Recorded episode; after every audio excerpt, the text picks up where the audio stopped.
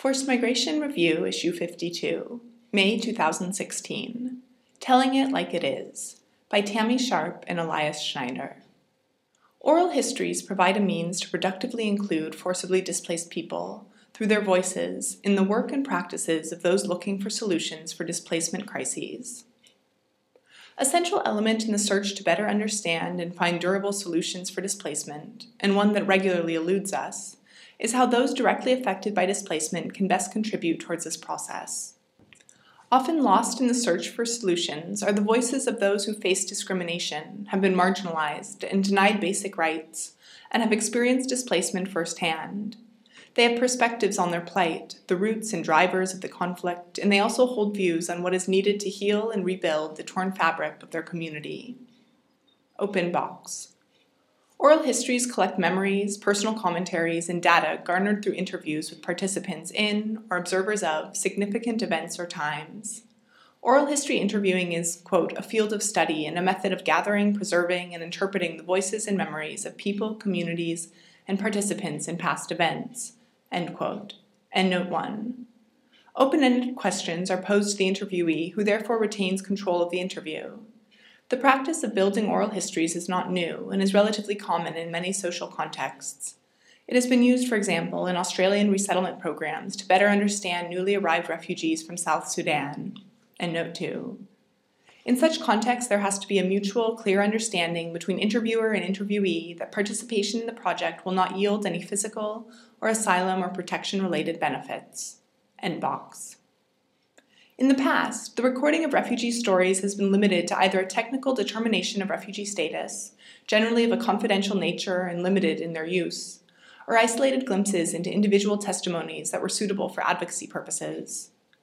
Especially in a refugee camp context and following successful repatriation or resettlement, current and former refugees could be interviewed to allow them to share their insights, experiences, and views for finding solutions. In the future, the interviews would not only add to the historical record of the crises, but could also inform reintegration, stabilization, peace-building, transitional justice, and reconciliation strategies. The interview on its own can also have a healing impact. Such stories can be a powerful tool for necessary political change. The author of the blog Humans of New York, and Note three, which regularly features individual anecdotes or life stories of the city's inhabitants, traveled along the Balkan route and recorded testimonies from Syrian, Afghan, and many other refugees. These accounts generated widespread support and sympathy for the plight of these persons. A side event to the two thousand fifteen High Commissioner's Dialogue for Protection yielded insights as to what kind of a role oral histories could play in volatile contexts, where the work of humanitarians is dominated by curfews and securitized compounds that tend to separate aid workers from the very populations they aim to help. In such instances, oral histories would serve as a valuable tool to circumvent security constraints and bring about a better understanding of the fears, hopes, and incentives of affected populations. This would in turn enhance program and policy development by providing firsthand insights for human rights activists, peace mediators, and state officials. Oral histories could be relevant for the future of countries at war and thus the solutions for their displaced. In Syria, for example, prior to the war, the different communities coexisted in peace. The memory of this is increasingly overshadowed in the context of the unfolding of the conflict and biased narratives being crafted to serve political agendas. Similar challenges face other war-torn countries, such as the Central African Republic or South Sudan. Recording such individual experiences and histories will allow for a more comprehensive historical record of the conflict. Such a record will help to mend the torn social fabric of the country, and thereby help to lay the foundation for a renewed peaceful coexistence. Such stories would be of value to peace actors, researchers, and transitional justice actors to enable a better understanding of the roots of conflict in the search for lasting solutions. Tammy Sharp, S H A R P E T, at U N H C R dot org, Senior Advisor, Development and Solutions, U N H C R.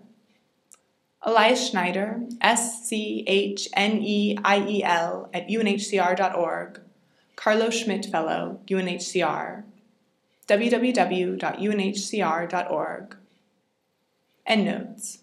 Endnote one, taken from the definition of the Oral History Association, w w w dot oral history dot org slash about slash do hyphen oral hyphen history. And note two, McCurdy C, two thousand fifteen, Practicing Oral History with Immigrant Narrators. And note three, w w w dot humans of new york dot com.